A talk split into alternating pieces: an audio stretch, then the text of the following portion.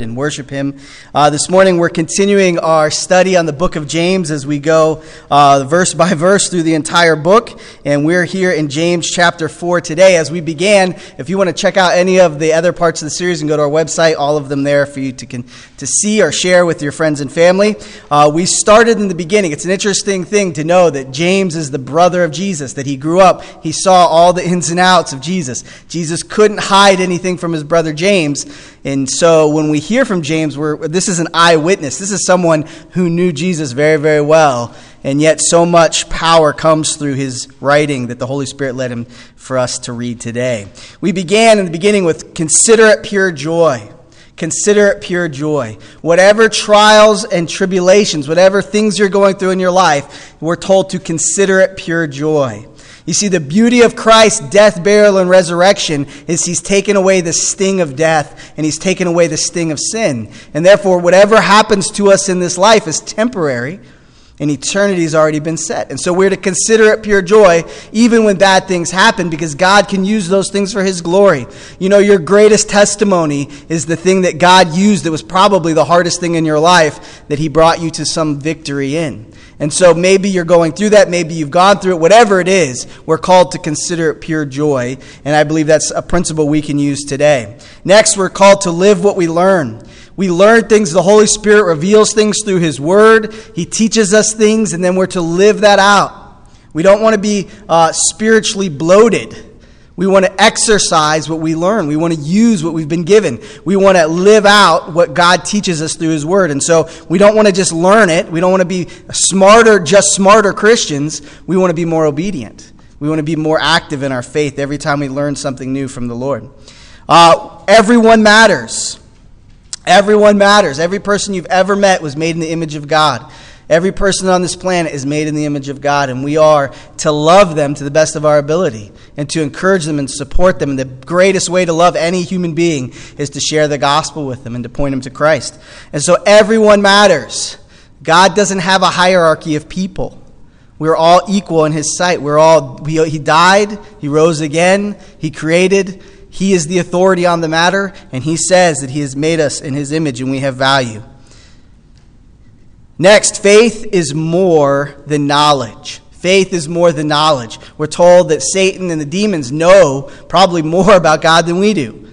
Faith is believing in that knowledge. Faith is following through in that knowledge. Faith is living out that knowledge. And so it's more important for us to be faithful in all that we do than, to, than other things, to use, to use our own abilities, our own ways, but to be faithful is what we've been called to do. And then we said we talked about loving God with your words. Have you loved God with your words this week? How have your words impacted the world around you? That words are so powerful, and we're called as believers in Christ for our words to reflect our love for Him. Then we're to love God with our thoughts. How have your thoughts been this week?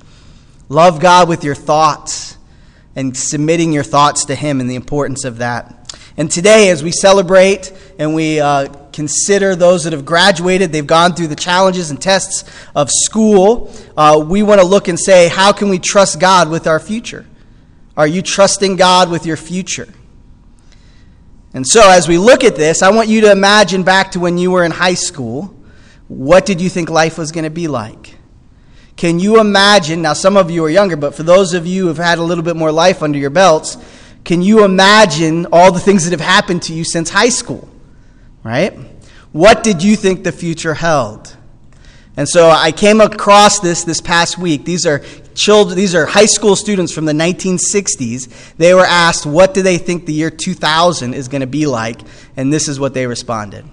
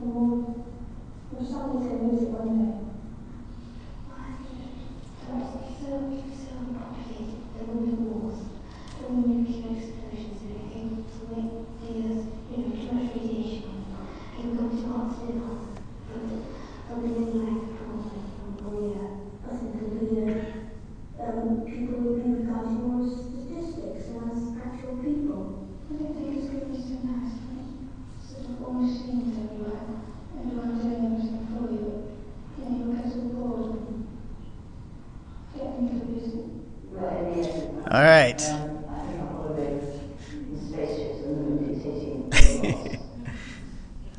kind of pessimistic kids, right? Not the happiest kids you're ever going to hear. Obviously, they were British. Uh, but I don't know if you heard, but mo- many of them said they were word of bombs, the atomic bomb. This was Cold War era com- coming around, that this was the fear that there was no future. And you know, we live in a time where sometimes it's, that was 60 years ago. 60 years ago. Where is the next 60 years headed? And if you only have a view that all we have is this life and that it's temporary, imagine the fear that grows within you of the future the fear of what will the future be like, that somehow something horrible is going to happen, and how, how difficult is it to live a life where the future is so bleak and so dark. And that's one of the things that we want to look at and recognize that in Christ, the future is great. The future is beautiful. The future is beyond any expectation that any of us can have. Now, it doesn't mean the physical earth's future is going to be great, but our eternity in heaven will be great. And so we want to look at that question of what does the future hold for our graduates as they begin their next steps in their lives? How should they plan for the future? How should they live in light of the future? And what are things they can do today to make sure they're on the right path, uh, the path that God has given them that He desires them to have? So before we look at God's Word, let's precede it with prayer. If you pray with me, please.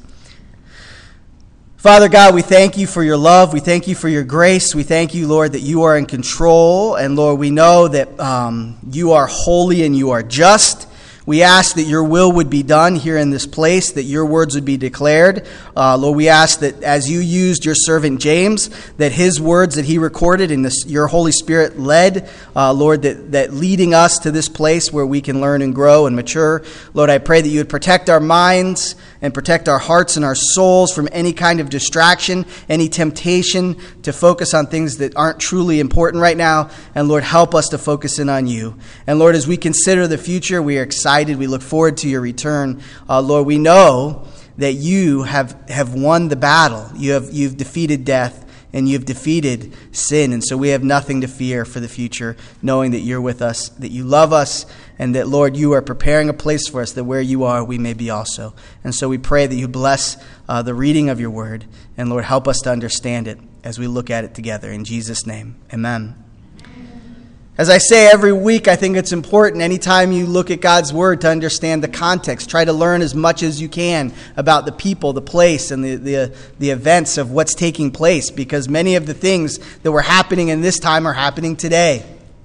James was living in a time of uncertainty. James was living in a time when uh, the Roman guard was wanting to overwhelm any new groups, especially this new group called those of the way, the new Christians, the churches that were starting. And so, uh, one of the reasons, as we read in James in the very beginning, that James wrote this book is because all the Christians were scattered to different parts, new parts. They had to begin new lives. And can you imagine today if something so horrific happened that our government was so uh, overbearing upon us that we all had to scatter and find new lives in new places? How scary that could be, how overwhelming that could be, how difficult that could be. And that is the world that James is living in. James is living in a place where uh, to be a follower of Christ at this time on this place on the earth was, was a dangerous thing.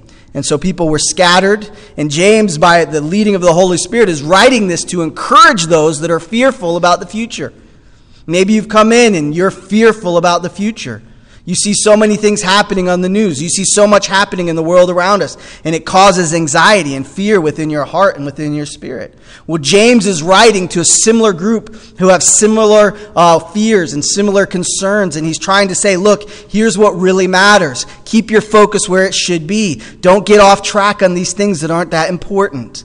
Don't focus on what the world has to say about the future. Focus on what God has to say about the future. And so that's where we begin in James chapter 4, verse 13. He says, Now listen, you who say, Today or tomorrow we will go to this or that city, spend a year there, carry on business, and make money. Why, you don't even know what will happen tomorrow. What is your life?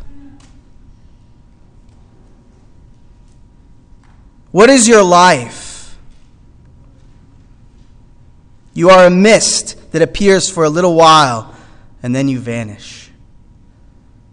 You're a mist. You appear for a little while and then you vanish. I'm sure if we could sit down and have coffee together, I could sit down and have a meal with you. You would share with me how fast life has gone. The older you get, the faster life seems to go. All of a sudden, you don't just have kids, you have grandkids. You don't, you're just out, everything moves quickly. The, your life seems like a blink. It's this vanish, it is come and gone. And life moves quickly. And things happen, and then we get up and we say, How did things get going so quickly? How did I get here? How are we in the year 2021? How did this come about? And James is saying life is a vapor, it is, it is very quick. And that connects us over to Hebrews 9:27 and it says in Hebrews 9:27 it is appointed unto man once to die but after this the judgment. I think that word appoint is very interesting. You have an appointment. I have an appointment.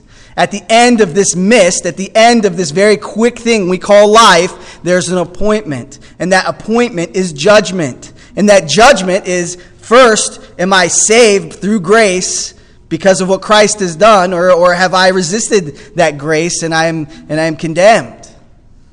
And in that judgment, there's dividing of the wheat and the chaff and, and we see that there's a division there. And then we're then told we're given uh, another judgment of what did we do with the lives that Christ gave us. And through that, we're able to give uh, crowns back to the Lord. And so, this life that we have that is, is but a vapor, it is here and then it is over. And then at the end, we turn in the life that we've had. And now, a redeemed life, a life given to the Lord, is a life that has an eternity ahead of it. A life that is given to the Lord is set free from death and sin and hell. And then we're able to give our lives fully to the Lord. And so when we look at life, when we look at life, whether we're at the beginning, the middle, or the end, all of it matters. All of it matters. The world will tell you get what you can while you can because it only lasts a little time. And, you know, eat, drink, and be merry, for tomorrow you will die. And the Bible says the opposite. It says, listen, every second matters. Every second is an opportunity to invest in Christ and to give your life to Him in everything that you do. And so when we look at this, he's saying the world is going to tell you be driven by finances, be driven by success, be driven by pleasure. And James says, you don't even know what tomorrow brings. Think about it. A year and a half ago, did we know what life was going to be like the last year and a half? I'm going to do this for a year and then I'm going to make this money and do this. Uh oh, everything has changed. We understand this probably more clearly now than we have in much of our history. Many people have believed things are just going to keep going the same way as they are, and they'll just keep going and keep going and keep going. But the truth of Scripture is life is a vapor, and then our true existence begins. Do you know one day you will graduate from this life? That's a reality. I had an interesting conversation with a, a, gentleman this week, and we were talking. I said, What do you think about life? What do you think about eternity? And he, you know what he said to me? He said, I don't like to think about that. I don't like to think about death because I have no idea what's going to happen. You see, we're also told in Scripture, in the, in the book of John, that He has written us this that we may know we have eternal life. You know how many people I've sat down and, and talked to, and they've said, Well, I hope, and, and, and I'm thinking, and I'm better than other people, and I haven't done a lot of bad things, and, and a, a list of why they are hoping that it works out. When you hope, you're putting your faith in yourself. When you believe, you're putting your faith in the Lord. This day of judgment is not to be feared, is it? It is to be prepared for. Knowing that, that we've already been set free. And this morning, if you're fearful of the future, if you're fearful of judgment, if you're fearful of death, let me encourage you, you don't need to be. It has been set aside, it has been dealt with, it has been overcome in Christ. And so here we find James is saying, don't look at the future and say, I'm going to do this, this, and this. And I think in our minds, that's how we work. We think, well, next year I'm going to do this, and then 10 years, hopefully I'll be able to do this. Um, and that's for many of us, we've already planned out our whole lives. And then there's other of us who say, I don't even care. Whatever happens, happens. I'll just deal with it when it happens. Right? Both of those ways are wrong. Both of those ways are self centered. Both of those ways you're saying, My will be done on earth as it is anywhere else. And so, how does James respond to this? How does James teach us to move forward with this idea of the future? He says this Instead, you ought to say, If the Lord wills, we will live and do this or that. As it is, you boast in your arrogant schemes. All such boasting is evil. One of the greatest temptations in life is to believe that I can be a self made man and I can make it and I did it on my own and I made it happen and take all the credit and take all of the fame and not recognize that every ounce of that was given to me by God, that God told my heart to beat. He told everything in my body to exist. He planted me on this earth at this time to these people in this place with this opportunity. I had nothing to do with any of that. I had choice day to day what I would do, and that had some gauge on where my future would be. But ultimately, God ordained when I would live, where I would live, who I would live around, what opportunities I would have. You see, the only thing you can guarantee about the future, you cannot guarantee things in this life. You cannot guarantee that things are going to work out the way you think they should in this life. Amen? Amen. We'd all agree on that but you can guarantee the next life. You can guarantee what will happen in the next life by repenting and believing and giving your life to Christ. We try so hard to control this life. We try so hard to set the right path in this life so things will happen to us that make us happy. But we can't control of it. And some of us are miserable and some of us are happy, but it's very temporary. It's a vapor. And James is saying, stop scheming, stop trying to control it, stop saying your will, and hand it over to the Lord and say, God, your will be done. If you want me to do this today, then I will do it. This is the importance of preceding every day in prayer. This is the importance of starting each day saying, Your will be done in my life, in every area so that I will follow you, listen to you, know you, and share you with people in my life. James is making it so clear to us that there will be the temptation to live for ourselves, the temptation to go our own way, the temptation to do it on our own. And he's saying that's foolish. You have no idea what the future holds, but God is in control. And if you trust Him through Christ, your future is set clear. And here's what he says in verse 17 If anyone then knows the good they ought to do and doesn't do it, it is sin for them.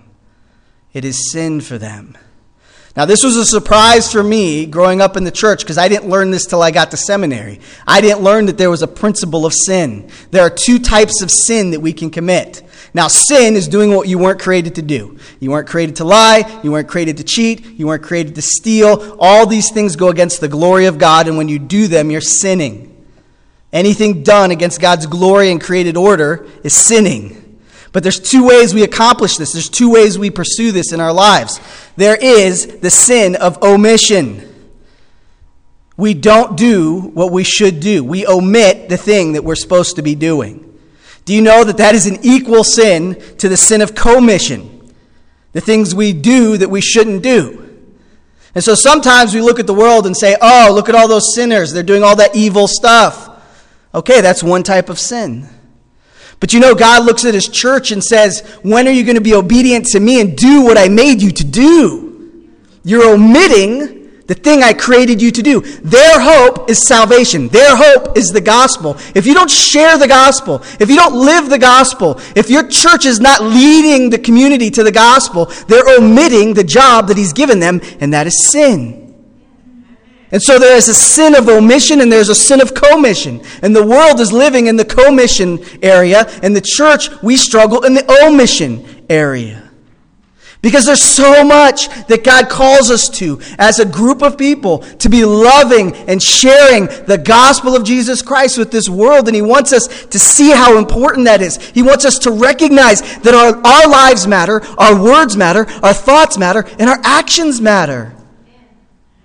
And so, holiness and purity and caring about the world is, is to not sin in an omitted way. But that every day, how do we achieve this then? How can we live a life where we're not falling into the sin of omission? It is listening to God, reading His Word, getting around people that are fellow believers, and saying, Where's the Holy Spirit leading us? Where's the Holy Spirit leading us? Why are we collecting bottles for these women that get pregnant out of wedlock that don't know if they want to have the baby or not? Because the Holy Spirit of God has led us as a church to care deeply about those young women and those babies. Why do we get involved with African Missions for Christ? Because we see videos of people who have no water, and a well is dug and they have water. Because we see the clothes that we collect actually are handed out, and every human gets it. Every person there gets the clothes, and they, they wear the clothes, and they use the clothes. Why do we open on Tuesdays and Thursdays and say, We have a food pantry here. We want to help you with your physical need? Because the Holy Spirit has led our church to that place, and we do not want to omit the calling He's placed upon us. We don't want to live in the sin of omission when we're not doing what we've been created to do. If you find yourself stagnant, if you find yourself uh, bored in your Christian walk, it's probably because there's a sin of omission. You will never be bored, you will never be stagnant when you spend your energy and your calories on serving the Lord. You will never feel stagnant. But it's a, a decision, a conscious decision we hold. And so we look at this idea, and James has, has really, he's built it for us. He's made it very clear. He said, Your life is short. Make sure that in that life that you are listening to God so you can do his will. That's the message this morning. That's the message for any graduate. That's the message for wherever we are on our storyline. Is that our lives are short. Every day matters. Every moment matters. We gather like this to encourage each other not to forget this. We gather like this to spur us on to good works. We gather like this to energize ourselves and say, look, we cannot grow tired in doing good. We cannot grow weary in doing good. That is our purpose. And the greatest good we can do is share the gospel. And so we cannot lose sight of the clarity of what God has given us through His Word. We don't know what the future holds. We don't know about atom bombs. I saw in the news yesterday, now we have missiles out in outer space that have more powerful than atomic bombs, and they're aimed at the world, and everybody's mad at each other. Yes, we can live in fear of what the world will do to itself, or we can live in victory of what Christ is above all of that. There's nothing to fear in Christ. There's nothing to fear in his kingdom. There's nothing to fear when you're his child. So, what does the future hold? We may not know completely what the future holds, but there's a big but. We know who holds the future completely. We don't know what the future holds completely, but we do know who holds the future completely. That's a belief. That's a faith. And that's a commitment that every one of us is called to make. Do I believe that Christ has my future established and set? Has my way already been set free because of what he did on Calvary? How do we apply this? I think this is a very important thing. If you're a graduate, I hope this is helpful for you. If you're the parent of a graduate, I would ask you to share this with them. It's in your bulletin, it's in the, uh, the, the sermon outline for today. I don't believe that God created you just for you. I don't think that God put you on this earth just so you could get saved. I believe that God put you on this earth so your kids, grandkids, neighbors, coworkers could hear the gospel through you. And I believe there are people that God is asking you to teach and to direct and to point in the right direction. I believe you're omitting your responsibility when you do not love your children, grandchildren, neighbors, and, and co workers enough to, to point to Christ.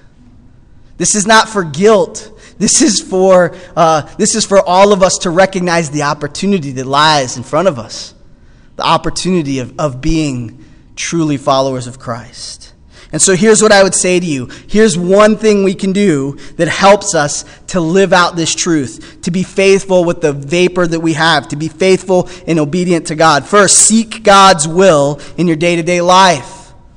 Seek God's will in your day to day life. How much of life do you let just happen to you? How much of life do you not ask God to help you in? How much of your life do you say, God, you stay over there, I got this taken care of? I, this is me, like Sunday is you, and maybe some other times are you, but the rest of the week I got. Do you really want to have the rest of the week? Do you really want to guide yourself? Do you really want to trust yourself? Do you really want to believe in yourself as the only hope you have? I don't. I don't want to believe just in me because I know what I can give me. I know who I am. I know my sin nature. I know my weakness. I want to ask God, listen, please help me. Don't let me fall into traps. Help me to be obedient. Help me to be faithful. Help me to see truth and to live truth. Help me to love the way you love. That is, a, that is an intentional thing we do. That you seek God. He says, if you seek me, you'll find me. Are you seeking Him today? Do you seek Him every day? Asking Him to guide you. Do you listen to godly people? Do you listen to godly people? Do you have people in your life, mentors, uh, encouragers, teachers, trainers, those that teach you? Do you listen to godly people? Do you follow him? This is so important. This is a mistake I've made throughout my life. Do you follow him? And don't try to get him to follow you. Hey, I'm going to go down this career, God. I want you to bless it. God, I'm going to do this and I want you to bless it. God, I'm going to do this and I want you to bless it. That's going somewhere and telling God to follow you there. That's going somewhere and saying, God, I want you to follow me to this place and then I want you to follow me to this place and I want you to follow, follow me to this place and I want you to bless it. I would encourage you, young person, to say, God, you lead me. You lead me. Because you know what? So much of life's pain and struggle and hardship can be avoided when we just listen to God first. So many decisions in life your relationships, your finances, the big decisions in life. You want God to lead you, you don't want to have Him follow you. I think it's important that we make everything available, everything available to Him. Have you made everything in your heart, mind, and actions available to God? Have you said, Your will be done in everything that I am? And then finally, Will you trust him? Will you trust him? Will you place your trust in him? 1 John 5:13 it says this I have written these things to you who believe in the name of the Son of God so that you may know that you have eternal life. Underline know. You can know it as a certainty, as certain as you're alive. You can know this. Have you made that decision for Christ? The greatest event in your life is receiving the good news of Jesus Christ. The greatest event. It's not your wedding, it's not your uh, graduation. Those things are amazing and wonderful and powerful moments in your life. They're not as important as the moment you get saved. Have you had that moment in your life? Have you asked Jesus to be your Savior? Today can be that day for you. Today, you can ask Christ to be your Savior. You can repent of your sin and you can live for Him. If you do know him, what is he telling you right now? What is God saying to you? How is he speaking to your heart? You know, when we tune in to God, he speaks pretty clearly. When we tune in to him and say, God, show me your way, help me to know, help me to hear. When you say that out loud, he shows up and he talks to you and he reveals things to you. Are you willing to do that this morning? Are you willing to do that in your day to day life? So that's what we're going to do now. We're going to ask Him as we pray to speak to us. And as we sing our closing song, if you want to ask Jesus to be the Savior of your soul, that you're ready to repent and give Him your life, we have those in the front that will pray with you. If you have a burden in your life and you sense God is calling you to something, He is saying something to you very clearly, and you want to follow through with that and you want to follow up with that, we want to pray with you here in the front. We want to invite you to take that next step, to follow Christ with all of your life, to submit to Him in every way. And so now let's pray and let's listen to God. Father God, thank you for today. Thank you that your grace is enough. Thank you that our futures are set. Lord, I pray if there's someone here that's just very concerned about the world.